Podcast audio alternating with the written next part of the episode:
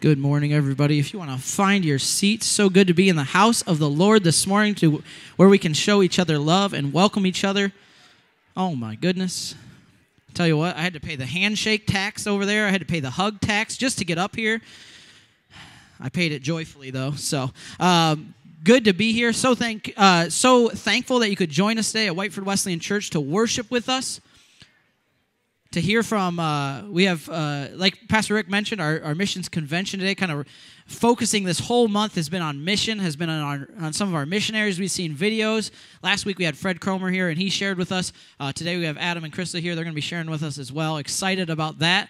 Um, also he's nice and tall and uh, I was just going to say good looking. I don't know. I, I just get self conscious whenever I see Adam. But anyway, glad that he could be here to share with us. What an exciting time we have uh, to hear someone speak other than me. Uh, but so glad that you would be here today. In your pews, right in front of you, are connection cards. If you want to uh, stay connected or get connected with our church, with all the things that we're doing, if you want to know about what events are coming up, if you want to uh, get little emails from Pastor Rick that are like, hey, you're awesome, uh, you might get one of those if you sign up on the connection card. So uh, if you change your email or your address or anything like that, that's a good way of letting us know.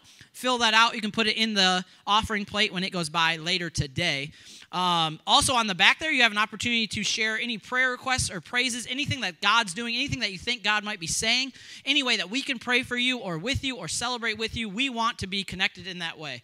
We may not be a, uh, a you know, we know pretty much all the faces in here, uh, but there's something about having a, a, written reminder I think is good for us. Um, if if uh, if I know anything about our staff, so having that written down so that we remember, so that we can pray over you uh, this week or into the future, uh, please do that. Like I said, offering plate will come by. You can just throw it in there. Uh, it's a great way to stay connected here.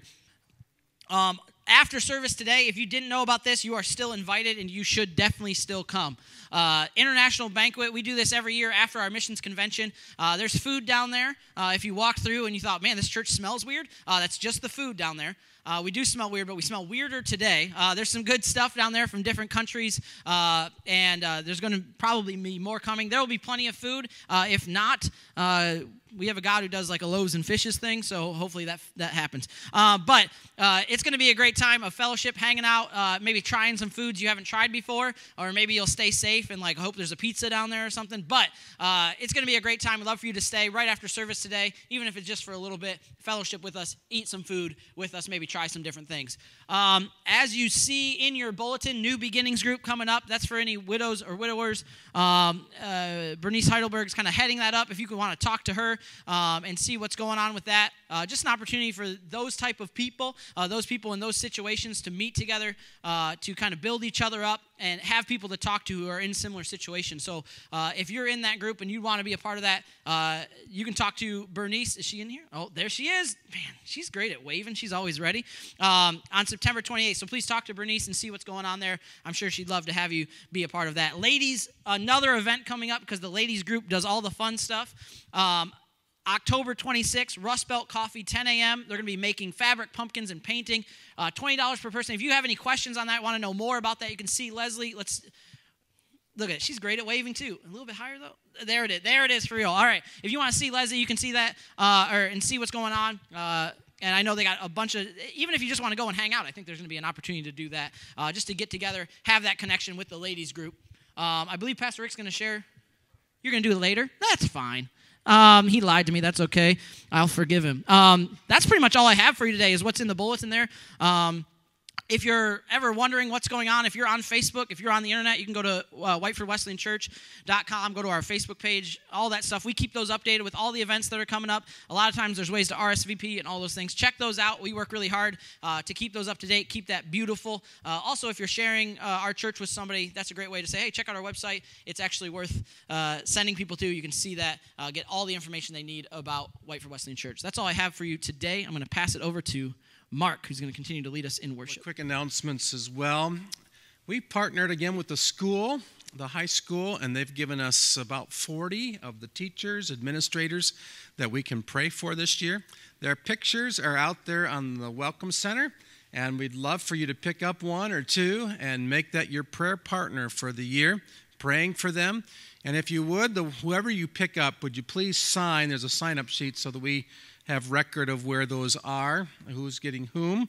And uh, so there's, again, and also there's preschool children out there as well. So we want to make sure that our preschool kids, our preschool teachers, administrators, and our high school, middle school, elementary school teachers are covered with prayer.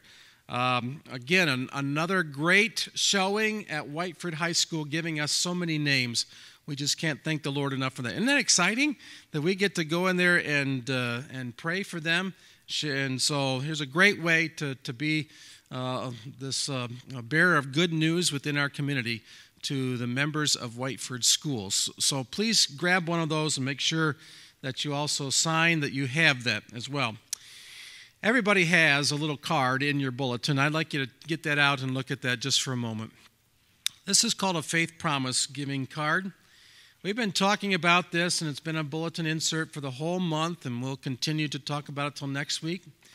But faith promise is the way that we support our missionaries at Whiteford Wesleyan Church. We've done this for years. A faith promise is simply that I'm promising by faith a certain amount of money to give to missions for the year. I'm just amazed at how many times I see children fill these out and teenagers uh, fill these out. Everybody can be a part of this. I encourage everyone, whether it's $10 or $100 or $1, doesn't matter. Maybe you don't have that kind of money. That's where faith comes in. This is a promise made by faith. I can, uh, I can attest to uh, many, many times in which the Lord has brought extra funds in just for this cause as well. I so many times I you know writing the check. Okay, Lord, uh, you know it's faith promise time, and uh, always uh, seems to be extra there. The Lord is faithful. Don't ever forget that He is faithful. Isn't that not true? And our missionaries can attest to this. I know that many of you who followed the Lord for so many years, and all of us, the Lord is faithful to His promise. And when we make a promise to the Lord, he is faithful to fulfill it. So I want to encourage you and challenge you this year. Maybe you've never done this before, but uh, just to write your name and amount that you're going to say, by faith, I'm going to trust the Lord this year to give this amount to missions. Our goal is $15,000 to raise this year to help support our missionaries. Adam and Krista are part of that support. We've enjoyed uh, partnering with them. And uh, I'm sure that they would appreciate too if you give by faith uh, to our faith promise. So, everybody, please, please do something to help in this area. Now, I want you to know we're not the faith promise police. Uh, we're not going to come after you. This is between you and the Lord. Um, but we just want a record of that. If you don't feel like signing your name, you don't even have to sign your name. But again, just a, a record of, of what we believe the Lord's going to help us to come and raise in this year to come. So I would encourage you right now to take that and do, everybody can do something as we do it by faith. Well, we're going to, and put that in the offering plate if you would, along with your tithes and offerings. We're going to wait upon you as we receive our morning tithes and offerings now. That was one powerful prayer, wasn't it? I love that last little line pray that we become friends friends. That's the whole idea. Become friends with people that don't know Jesus. Tell them about the good news. Well, the good news is being shared with the Muslim people in Dearborn through Adam and Krista, and Adam's going to come and share with us right now. And uh, kids, we want to meet me in junior church at this time, so we'll take your kids too if you'd like. Well, at least a couple of days if you're willing to. Hey, Pastor, before you go anywhere, I just want to, to be able to say thank you personally. Um, when we, we moved to this district, which is now a region, uh, you were the first person to invite us here. Um, and more importantly, you invited us back. So that's actually kind of a positive. Um, and so one of the things that we like to do is just be able to say thank you by just giving small gifts. And so I wanted to just give this to you now. Um, this is actually a, a, a kind of cool thing. It's a, it's a handmade plate with the Lord's Prayer in Arabic. This was made in Bethlehem, like, oh, little town of Bethlehem, that Bethlehem. Um, and it's just, uh, just a kind of a cool piece to be, for us to be able to say, Thank you so much. And I'm going to put it back in here because I trust you, but you're actually going out there with the kids. And uh, I don't want you playing frisbee with it without it being protected. But I just want to be able to say publicly, thank you so much you. to you and to the church for, uh, for supporting and praying for our ministry uh, so well. Uh, so, yes, thank you. And now, are our kids going? Yeah? I can do the handheld. It's okay. Yeah, I can do the handheld. Now, my goal this morning is a couple of goals. One is uh, to get us out on time for us to have a nice international meal um, together. And my other goal is that I can at least keep a couple of you asleep, mainly our six month old over there. So, if you guys end up wanting to join him, I understand, because I'm going to at least try to keep him um, asleep. Without causing too much of a stir, I'm going to move this over. Okay. So we are uh, Adam and Krista Jones. Uh, we live just north of here in Dearborn, Michigan. We've uh, been there for just a little over two years. And uh, as you can see from the pictures up there, we have four kids now. We have uh, is our oldest. He just uh, turned nine this summer. Gretchen is our upper middle child. She's about to turn seven um, pretty soon. And um, then we have number three is Jacob. He's three. And uh, our newest addition is uh, Theodore. And he was born just, I don't know, six months ago. Is that about right? Um, it's all starting to run together. I, we just do head counts and make sure we have four kids. We, we like to have our four kids, but at the end of the day, as long as we have four kids, I feel like there's some balance. Um, and so that's kind of where we're at. Um, yeah, so we, we moved to Dearborn, Michigan to, to work with the Arab Muslim population there. As many of you guys know, a lot of our city, in fact, uh, a vast majority of our city is from Arab descent, and they are of a Muslim faith. And so the Lord opened up an opportunity for us to move up there just to, to build relationships and share the good news with those who um, have not heard it yet or have not accepted it for sure. Uh, we are humbled by the opportunities that we have to live up there. Um, it continues to be a bit of a, uh, an adventure for our family. We lived for just short of five years in Bosnia, Eastern Europe. Um, and then we moved back to the States and continued our, uh, our partnership with Global Partners in opening up the Dearborn Project. Uh, just quickly, the Dearborn Project, we exist for two reasons. One is we believe in a disciple making movement among the Arab Muslim population in Dearborn, Michigan. Uh, what that means is we work hard to be able to build relationships, share the gospel in hopes of seeing believers come out of Islam and begin to follow Jesus, in hopes of seeing a greater movement happen in Dearborn where more and more people within uh, our city are following Jesus and making disciples. Uh, so we work very hard uh, in order to, to build that trust, to share the good news in hopes of seeing that happen. We also exist to train and equip the North American church. We realize the advantage that we have in living in North America. You don't even need a passport. Although it feels like parts of our city, you're in another country, you don't need a passport to travel there.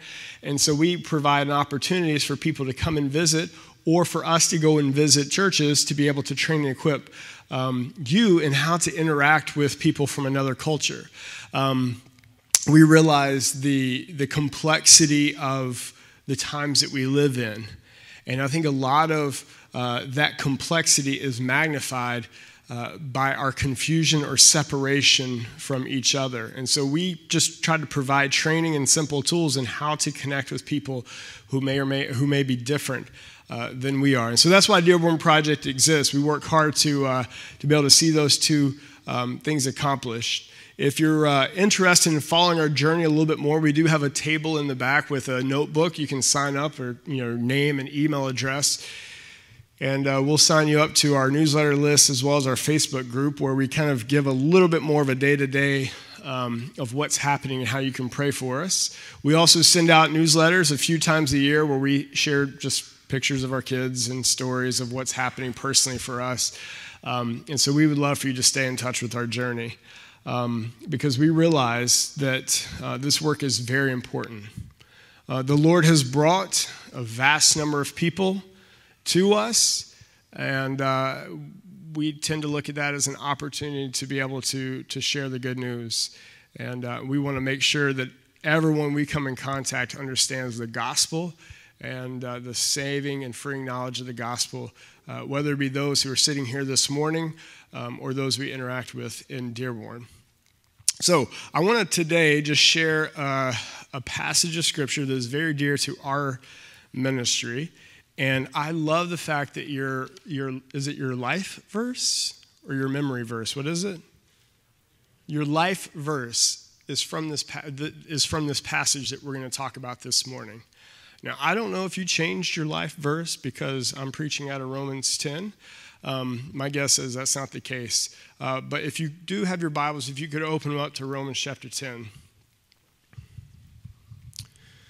And we're going to read a little bit of a click here, uh, the first 15 verses of Romans chapter 10, and then we want to kind of unpack a few things, what we call the three M's uh, to missions. Now, I usually don't put together sermons that all start with the same letter, it just happened that way.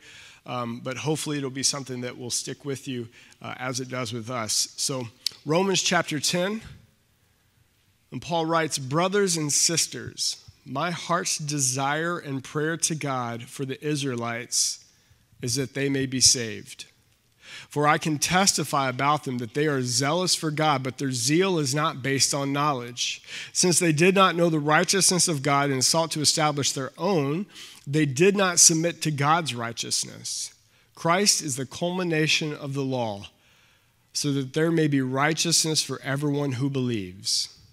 Moses writes about the righteousness that is by the law. The person who does these things will live by them. But the righteousness that is by faith says, Do not say in your heart, Who will ascend to heaven? That is to bring Christ down. Or who will descend into the deep? That is to bring Christ up from the dead. But what does it say? The word is near you, it is in your mouth and in your heart.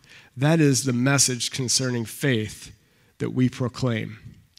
If you declare with your mouth Jesus is Lord and believe in your heart that God raised him from the dead, you will be saved. For it is with your heart that you believe and are justified, and it is with your mouth that you profess your faith and are saved.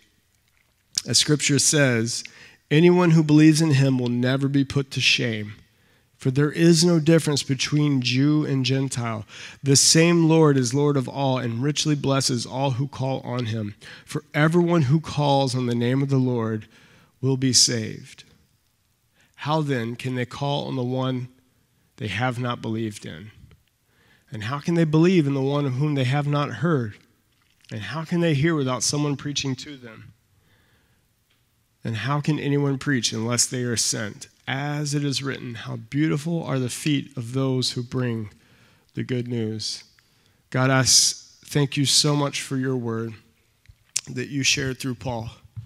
I thank you for the reminder of what it means to be a follower of you, the freedom that we have from the law in you, the way that you made for us to get to you through you. I pray this morning as we look at this passage that your word would speak through me, that it would challenge us, that you would be glorified through it. And it's in your name we pray. Amen. I love how Paul starts this part of his letter to Rome, the church in Rome. He says, Brothers and sisters, my heart's desire and prayer for the, to God for the Israelites is that they may be saved. I love Paul's honesty here. He really loves these people. He really loves the Israelites and he really wants to see them saved.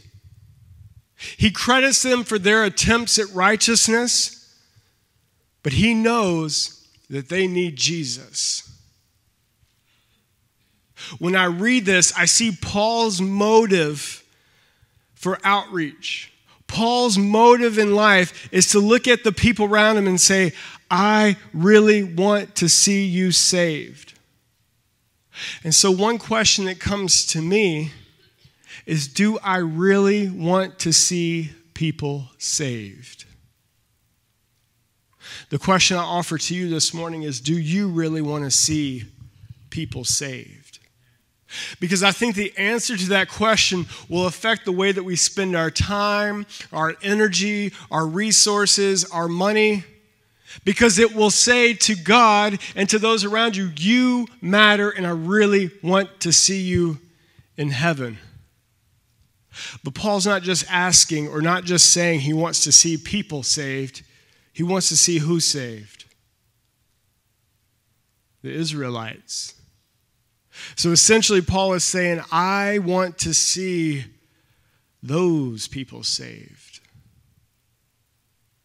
So for Paul, those people were the Israelites. But this morning, the question I'm asking is who are those people for you? Those people that you really have compassion and empathy for. Do you recognize that they, they don't know Jesus, they're on a path away from Him, but you really want to see them in fullness and wholeness through Jesus Christ? For us, it is the Muslim population living in Dearborn. Every day we have to wake up as a family and ask ourselves do we really want to see those people saved? As we hear about another attack or something happening in the Middle East or overseas from Islamic extremists, we have to ask ourselves do we really want to see them saved? As we send our kids out to school every day, and as their friends come over to our house and drive us nuts sometimes, we have to ask ourselves do we really want to see them saved? I think that is such a crucial question for today. I think another way that we could ask that question is do we really want to spend eternity with those people? Now, we all get to sit in our seats and ask God to reveal to us who those people are. But I pray that we would take time to search our hearts and hear who God may be opening up for us to want to see them saved. That's not an easy thing for us to do, right? It's far easier for us to pronounce judgment, to separate ourselves from those who deserve punishment for their bad decisions or their mistakes. Jesus did the same, right? Luke chapter 19, Jesus was walking to Jerusalem and he saw the city and all the people in it. And it says that he said, If you, even you, had only known that this day would bring you peace, but now it is hidden from your eyes. The days will come upon you when your enemies will build an embankment against you and encircle you and hem you on other on every side. They will dash you to the ground and your children within the walls. They will not leave one stone on another because you did not recognize God's coming to you. Isn't that our reaction sometimes? You should have known better. I told you. If you know that passage of Scripture, before Jesus stands up and says that over them, what does it say? What does the word say that he did? He wept. He looked over the people and he wept. And he said, If you only knew, if you would have only known, but now judgment's coming. I know for me, it's far easier to look out at people and say, should have known better. And instead, it's the discipline to ask God to give us the kind of compassion for the lost. Not that we wag our finger, but that we run up and we weep over them and beg them to turn their lives to Jesus Christ. Do we want to see people saved? Because I guarantee you this before we talk about the message or the method that we use in reaching people, you have to answer the question Do I really want to see those people in heaven?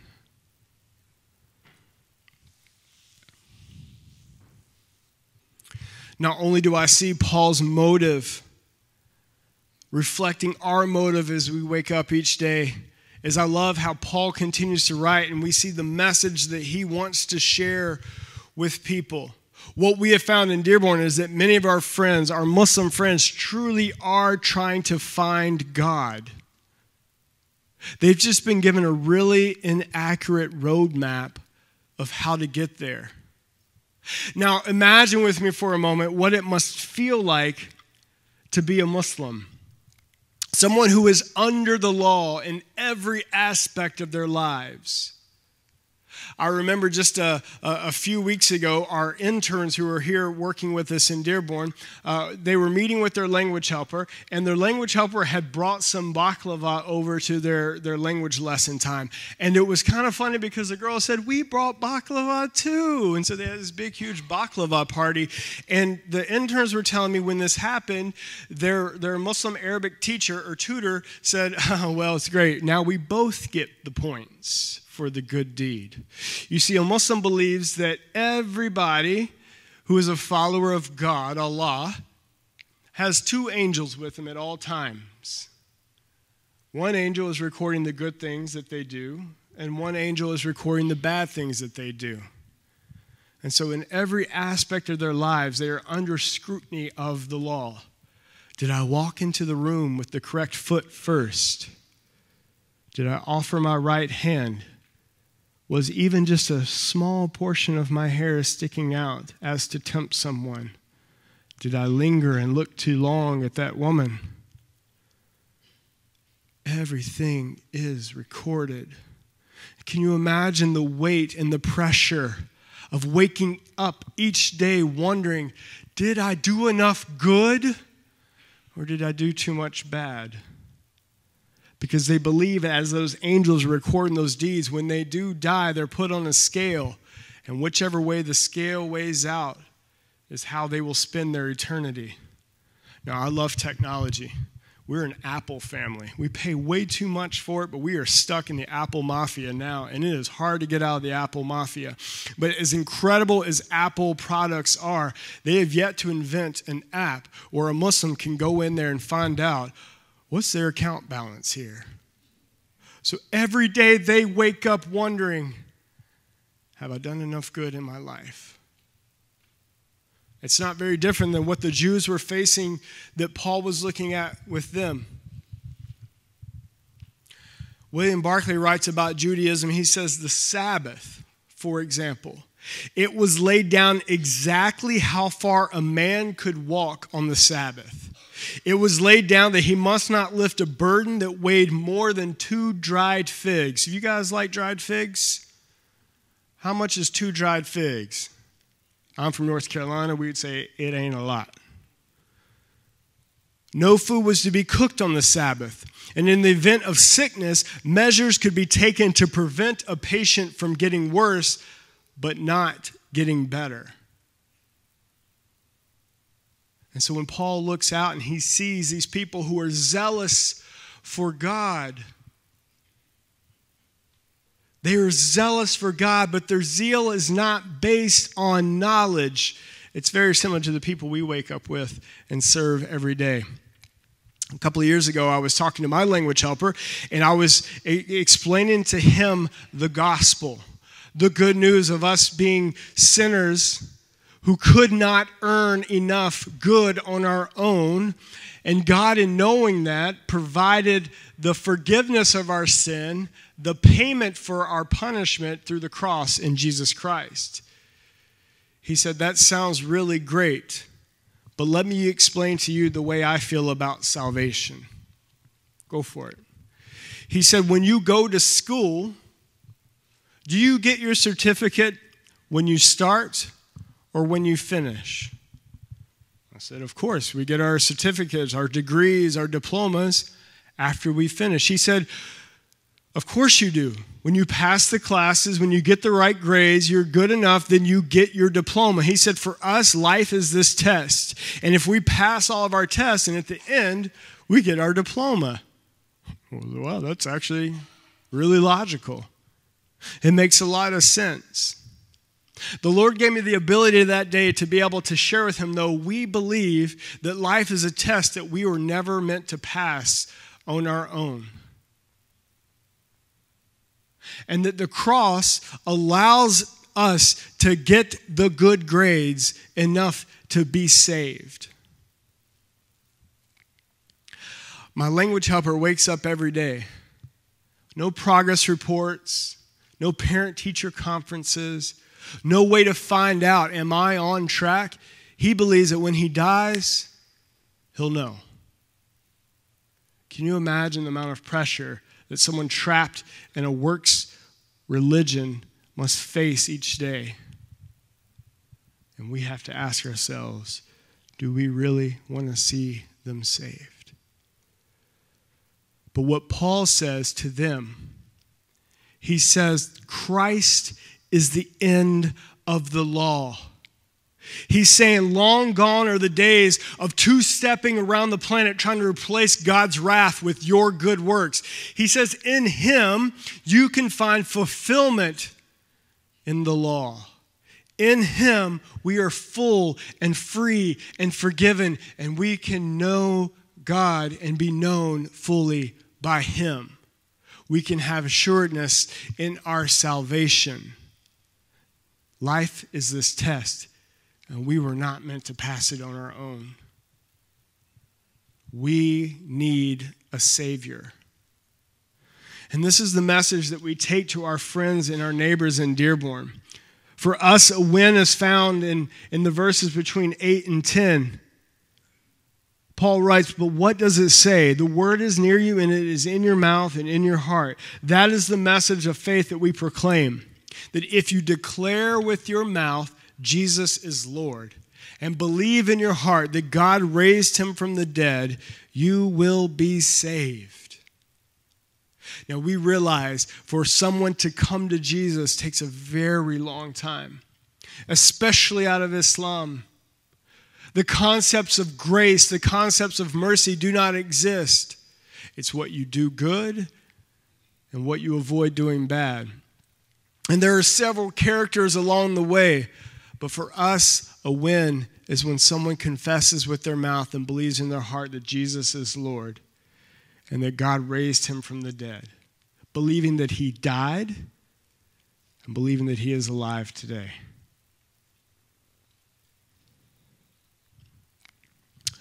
So, beyond the motive for us waking up each day and the message that we proclaim to our friends, we see a method that comes out of this Paul writes in Romans chapter 10, verse 14, How can they call on the one they have not believed in? And how can they believe in the one the, of whom they have not heard? And how can they hear without someone preaching to them? And how can anyone preach unless they are sent? As it is written, How beautiful are the feet of those who bring the good news. Now, I love the narrative that we see throughout the Bible this story that started in Genesis chapter 1 that continues on until the end times, we see this narrative where, where God was literally, after creating everything around us, including Adam and Eve, that He was in the garden walking with them. And it was their sin that made them run and hide from God. God didn't run from them. He's walking through the garden. Where are you guys? We see this story throughout the scriptures where the Israelites' sin continued to separate them from God. And so God would send prophets to say, No, no, no, please come back to me. Trust in me. Now, I gave you the law so that you would be set apart, but that also you would trust in me. And then you guys are just running off doing your own thing. And so he would send prophets to come back and say, What? Come back to me. You're over there. Come back to me. And as the Israelites continued to venture off, he himself came. He himself came to this earth not only as a forgiveness to our sin or for our sin, but that he could walk among us because he desires to be in relationship with us. And as Jesus was parting from this earth, he unleashes his disciples in the church to do what? To go and make disciples. The story of God pursuing after us is thick within the scriptures. And so the method is the same today as it has been for all of history. We must be willing to go to them. But can't people just come to, to Jesus through proximity? I mean, wouldn't it be easier if they were, you know, just through osmosis, just based on where they are, that they could just come to Jesus? That'd be a lot easier. We've been working with a, a family that uh, relocated to America from Iraq about 10 years ago. And through their time in North America, uh, an older family kind of adopted them as their, their, their grandparents, their American grandparents. And they would pick them up and take them to different places. They would take them to church. They would, uh, if they had a, a, school event, they would pick them up and drop them off. They just really taken them under their wing. And over time, this family just fell in love with the generosity of this older couple. Yet they had never, ever accepted Jesus nor been discipled into who Jesus was. They were infatuated with the people, but not the person. So, as they relocated from New York to Dearborn, uh, they got in contact with us and, and, and other workers, and we began spending time together with the two brothers, the two oldest sons. Again, they were infatuated with the church, of how generous the church was, but had never uh, opened up the Word of God, had never read it. And so we just began a basic Bible study with them. Have you ever read the Bible with someone who doesn't know what's going to happen next? I mean, just even watching a movie, if you've watched a movie a hundred times, but you're watching it with someone who's never seen it before, and they're going, but but wait a minute, what if they did it? And you're just like, whoa, just just wait, just wait. It's coming. And it has been so much fun reading the Bible with these guys because we saw them, you know, stop at some portions. Okay, we're out of time for today. And they would go, no, no, wait, what, what, why would we stop there? What's happening? And go, just wait. It's an exciting thing when someone begins to read and discover the Bible for the first time. It doesn't happen by accident. Doesn't happen based just on their location or who they are, who they are around. It requires some intentionality.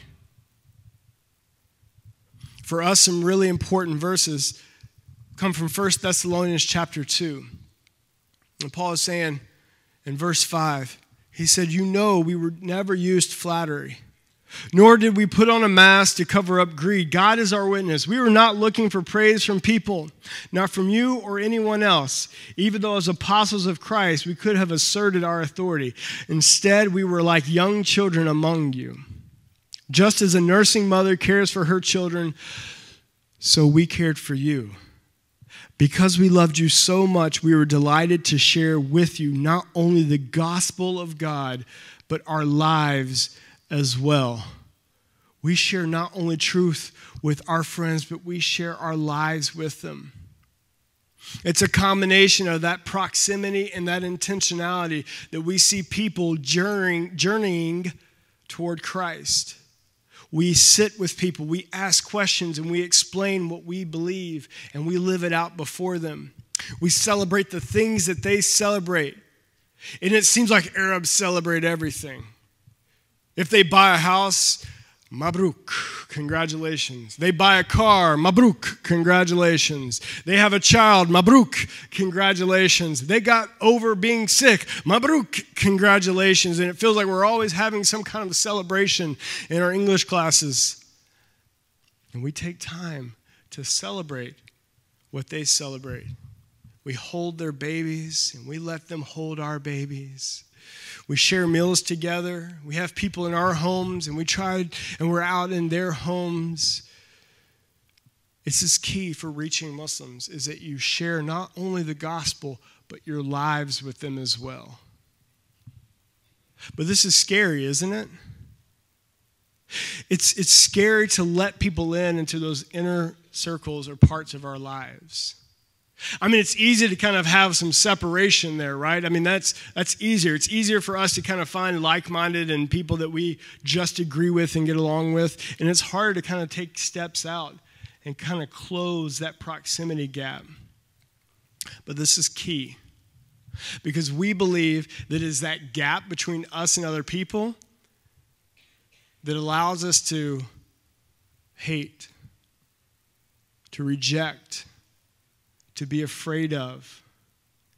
And we found as we close that proximity gap, we begin to see people as people, as God's creation that He loves very much. We have an Afghani family that we've been uh, um, helping out. They moved to the area about four months ago Now, Afghani people do not actually speak Arabic, so they're not Arabs at all. So they got kind of transplanted into Dearborn that is predominantly Arabic speaking, but they don't speak Arabic. So they're just as lost and confused as we are sometimes. They come to our ESL classes, and, and actually, this family knows English better than some of the others. And so I'll go, um, What's the word in Arabic? Oh, that's right, you don't know Arabic. They're just as kind of lost and confused sometimes. Now, at the beginning of this school year, they transferred schools into a Dearborn public school, and they were assuming, because they lived more than a couple of miles from the school, that a bus was going to pick them up. I also assumed that as well. Come the first day of school, a bus showed up. They got to the bus and they said, Are you going to Dearborn School? The guy spoke back to them in Arabic. They said, um, We don't know Arabic. Guy said, Okay, get on the bus. So they get on the bus. Well, apparently that bus was coming to pick up some other kids, including them, to take them to another school outside of Dearborn on the other side of Detroit. So 45 minutes later, they get to not their school. So they picked up the phone and they called me. And they said, We are somewhere. I don't know where it's at. Can someone come pick us up? This is the best part about having interns. So I called the interns and said, Can you go pick them up? There was some miscommunication because in Dearborn, the, the, the schools don't run on a high school for, to pick up high schoolers. This bus had come to pick them up because they were previously enrolled in this school from last year, the end, the very end of last year. So there was lots of miscommunication. So our interns now have taken it upon themselves to pick these girls up every morning. And school in Dearborn starts at 7:15. They pick them up every morning and they take them to school. The first real day of school, because I mean, your first day of school at a new, new school, you don't want to start off by like not just missing the bus, but like getting on the wrong bus. So their first actual day of school, they, they, our interns could tell they were super nervous. And so one of our interns just said, Can we pray with you? So they just prayed that God would give them peace as they start this new day, that God would give them friends that they could connect with, that He would relieve all of their fears. And we pray these things in Jesus' name. Amen. And they've committed every morning to picking them up and taking them to school. And every morning, they pray with these girls now. In Jesus' name. That proximity makes a difference. The closer that we get to people, the more opportunity we have to be the light to them. And it would be very easy to say that is too inconvenient. That's too mundane. I've got other stuff going on. But for our interns, they really want to see these girls saved. And they'll stop at nothing to be in relationship, to bless them, so that they have an opportunity to pray in Jesus' name with these girls. A couple of years ago, we had a big snowstorm. and uh, I was meeting with my Arabic teacher, and I, uh, I showed up a little bit early, and I because I'm from North Carolina, I mean, it's big snowstorm, it's like six inches, but for us, that's like two weeks at no school and all that. But here in Michigan, you guys like keep life going, right? So I showed up a little bit early, and this was a community center that we were teaching English at that we were meeting with, and I got to, to fire up the snowblower. So I got out there blowing the snow, and you know, there's like old guys over there just shoveling. They're like, "What are you doing with the snowblower?" It doesn't matter. I'm playing, right? So I kind of cleared out a spot for my my teacher to, to park his car and could walk inside. And when he got there, he, he I noticed he come out of his car and he kind of took a picture. This picture right here okay, whatever. We went inside and we did our Arabic lesson. And after we were finished, um, we, we, were, we were walking out. And I noticed that the sun had popped out and it kind of dried up all the, the little pieces and parts there of snow left. And, and he was excited. He was excited because he said, You know, now I don't have to worry about slipping and falling, and you kept my shoes nice and clean. He said, In fact, while we were doing our lesson, you left to go make a phone call. I, I put this picture up on Facebook. He showed me the post, and the post basically said this it said, I'm here to teach my English teacher Arabic. He, he really wants to learn Arabic. He said, The people here, they really care about us. He said, We got this snowstorm, but he showed up early so he could carve out a spot for me to park my car and walk without slipping and falling and getting my shoes dirty. He said, You know, these people that we were taught are infidels love us better than we would love them. And it is that proximity, even in the mundane, in the silliness of wanting to use a snowblower, that God can be glorified and his name proclaimed. So, what now? What now is our response to all of this? I think that for some of you, God is going to be asking you to give financially more than you thought you were able to.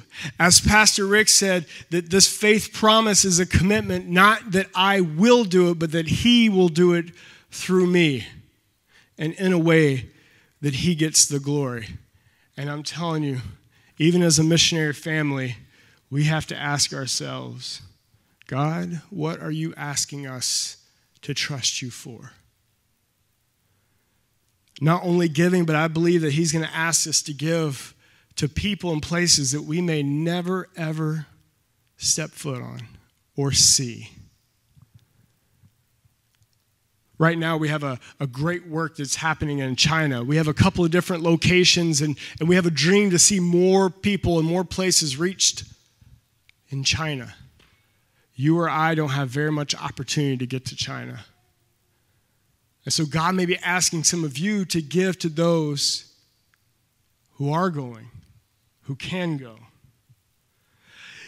Still, yet, I think God is going to be asking some of you to go. Now, whether this going means across the street or down to Toledo or to your coworker that you can't stand, God is going to be asking you to go. Maybe it's to tutor kids who need help in school. Maybe it's on a short term trip somewhere like Dearborn. Commercial. Come to Dearborn. Maybe you're thinking, I don't really know where to start. Well, come visit us. We would love to be able to show you a few things and, and show you a little bit of our city and kind of break the ice a little, about, a little bit about reaching people from another culture. But yet, still, I think some of you, God may call to long term service. But maybe you're thinking, I'm too young for that. I want to introduce you to a missionary. Her name is Liz. Liz served in Vienna, Austria, and due to some issues related to her family and health issues, she had to return back temporarily as she and her new husband um, will hopefully, Lord willing, one day deploy back. Liz came to America when she was, I don't know, 12 or 13 from Mexico. In that time frame, learned English. Didn't know any English when she arrived, she eventually graduated from Oklahoma Wesleyan University and felt a call to go serve in Vienna to work with the immigrant and refugee population. You see, in Vienna, there's several thousand Syrian refugees that have come over as well as Iranian refugees that have come over. And the Lord took her story because she knows what it feels like to show up in a country, not know the language, not know anything. The Lord has taken her story and is now using her in amazing ways in places like Vienna. She's 20 nothing years old. And God used her story to reach others. Many of you might be thinking, though, it's not about being too young. I am just too old.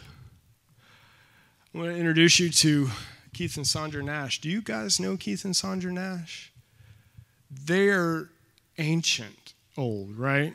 Like scroll old. Keith served as a, a pastor in, in uh, South Dakota for 527 years. And as he was coming up, I'm just kidding, by the way. Just kidding. It was a little bit less than that. But as he was coming up upon his retirement, he sat in on a GP uh, Global Partners presentation where our director of mobilization was talking about the work that was happening in this first country that walked out of Nepal. Right now, Nepal has more leaders who are becoming followers of Jesus than they have people who can train them properly to send them out. And Keith walked up with tears in his eyes to the director of mobilization and said, We've got to do something about that. And so he and Sandra, at 539 years old, decided to sell everything and spend their retirement, part of their retirement, in Nepal, training leaders. They've since moved back to the States, but, but Keith takes several trips a year going back to continue to teach the leaders to make more leaders, to send out more. Okay, okay, it's not about age. I, I mean, I'm not really like the clergy type. I mean, like missions and gospel, all that stuff. That's like for pastors. That's why we pay. Well, I don't know why they pay you, I, but but that's why we pay Pastor. That's why we pay Pastor Mark, and that's you know that's what we do, right? I mean, that, I'm not clergy. I want to introduce you to Rob and Monica. Rob and Monica live in uh, in a, a country in Central Asia. Rob, for, for several years, most of his adult life, worked at a, a plant just north of Detroit, a GM plant, until the Lord grabbed his heart and called he and his family to Central Asia. And I wish that, that Rob was here now so you could hear the stories of what's happening amongst their ministries where, where Rob is going and, and, and Monica, they're, they're meeting with people on a weekly basis and, and boldly proclaiming the gospel, and people are coming, becoming followers of Jesus. In fact, now they are leading the team there in their city and they're overseeing the work completely. And, and, and to take someone who went from a blue collar factory job to being a part of a serious movement that's happening in Central Asia. Only God can do that. I, the last orientation that I was a part of with Global Partners, we had a social worker, we had a college dropout, we had a missionary kid teacher, we had doctors and nurses, we had youth pastors who all felt like God was calling them overseas. God is not limited and can utilize and use all of us. But beyond that, I believe that the church may be willing to send, to raise up and send out your best and your brightest, or your lowest and your dimmest, to go do powerful things for God. And when we as a church become more strategic to raise up and send out, we can see his mission accomplished. I'll close with this. In Acts chapter 7, we find that Stephen was the first martyr for the church. They stoned him and killed him, and Paul was sitting there approving of it all. It's a really dark time for the church because it says there in Acts chapter 8 that a great persecution broke out. And it would have been easy for the disciples to go back to the upper room and run and hide. But what does it say in Acts chapter 8? It says they were scattered. And everywhere they went, they were proclaiming the gospel. That God can take our simple efforts and what is happening around us to expand his kingdom. Let's pray. God, I am so grateful that you do not leave us in our helplessness. I'm thankful, Lord, that you have prepared a way through your Son, Jesus Christ, that we may have salvation in you. I pray, God, that you would give us the kind of compassion that we need to see others saved. That we as the church would stop at nothing whether it be our resources, our energy, our time, or our people, that we would stop at nothing to see your church expand. I thank you, Lord, that you use the most unlikely of scenarios. Lord, I pray that you would increase our imagination for what you want to do to see your kingdom grow. Give us boldness to proclaim the message. Give us humility to build relationships, to close the proximity gap, to go and walk with our enemies as you did here on this earth. We love you, God, and we thank you that you entrust us with your mission. You don't need us, you entrust us with it, though. Now we ask, God, that you would equip us, Father. We love you, God. And it's in your Son's name that we pray these things. The name of Jesus Christ. Amen. Amen. Uh, just want to thank Adam, first of all, uh, for being here and sharing with us. is probably too loud, but uh, just uh, what a great message. that we had Fred last week, and I, I sang his praise, and I'll do the same for Adam, even though he kind of tried to slight me there. Don't leave. I'm going to pray over you as well. Um, but uh, thank you for being here. Uh, thank you for what you do. Uh, and thank you for that message. Uh, just so encouraging and a great reminder for us. Uh, and uh, yeah, I, I, I, have a lot of notes and I don't want to recap everything you said, but I love it. Um, I think the motive part was so important uh, that we remember. And just to refresh that, um, do I really want to see these people saved? Whether it's the person across from you, whether it's the person uh, next door or the person across the ocean, do I really want to see them saved? What a great question. Um, but uh, Adam, we just want to pray over you. Uh, last week we had everybody come forward. If, if you guys just put out a hand uh, uh, towards Adam here, I want to pray over you uh, as we continue to thank God for what you're doing and what He's doing uh, in your ministry. Let's pray. Father God, we thank you for today. We thank you for Adam and Krista and all that they're doing in Dearborn but also what they've done here today uh, to, to share with us not just what's on Adam's heart, but what you've placed there, what you had to say to us today, God. Uh, we just pray that you would continue to bless them and protect them and guide them. Uh, give them words to speak, uh, not only to uh, those they are ministering to in Dearborn, but also those churches that he visits, that he continues to speak with boldness and challenge uh, with the heart of God uh, each of us to go into our mission field. That we would love those and, and truly want to see people saved all around us, near and far, similar to us and different from us, God. God, just be with Adam uh, and Krista and their whole family, their beautiful family that you have given them. Uh, allow them to continue to see uh, the uh, majesty and glory and the power of God in each and every little thing and mundane thing they do, God. God, thank you for the words that you gave Adam today. Just pray that they would uh, resonate in us this week as we continue to make that choice every single day uh, to participate in the mission that you've called us to.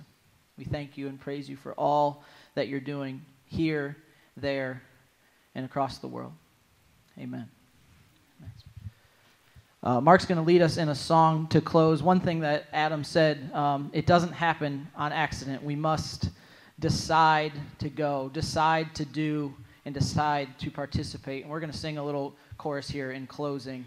Um, and uh, Mark's going to lead us.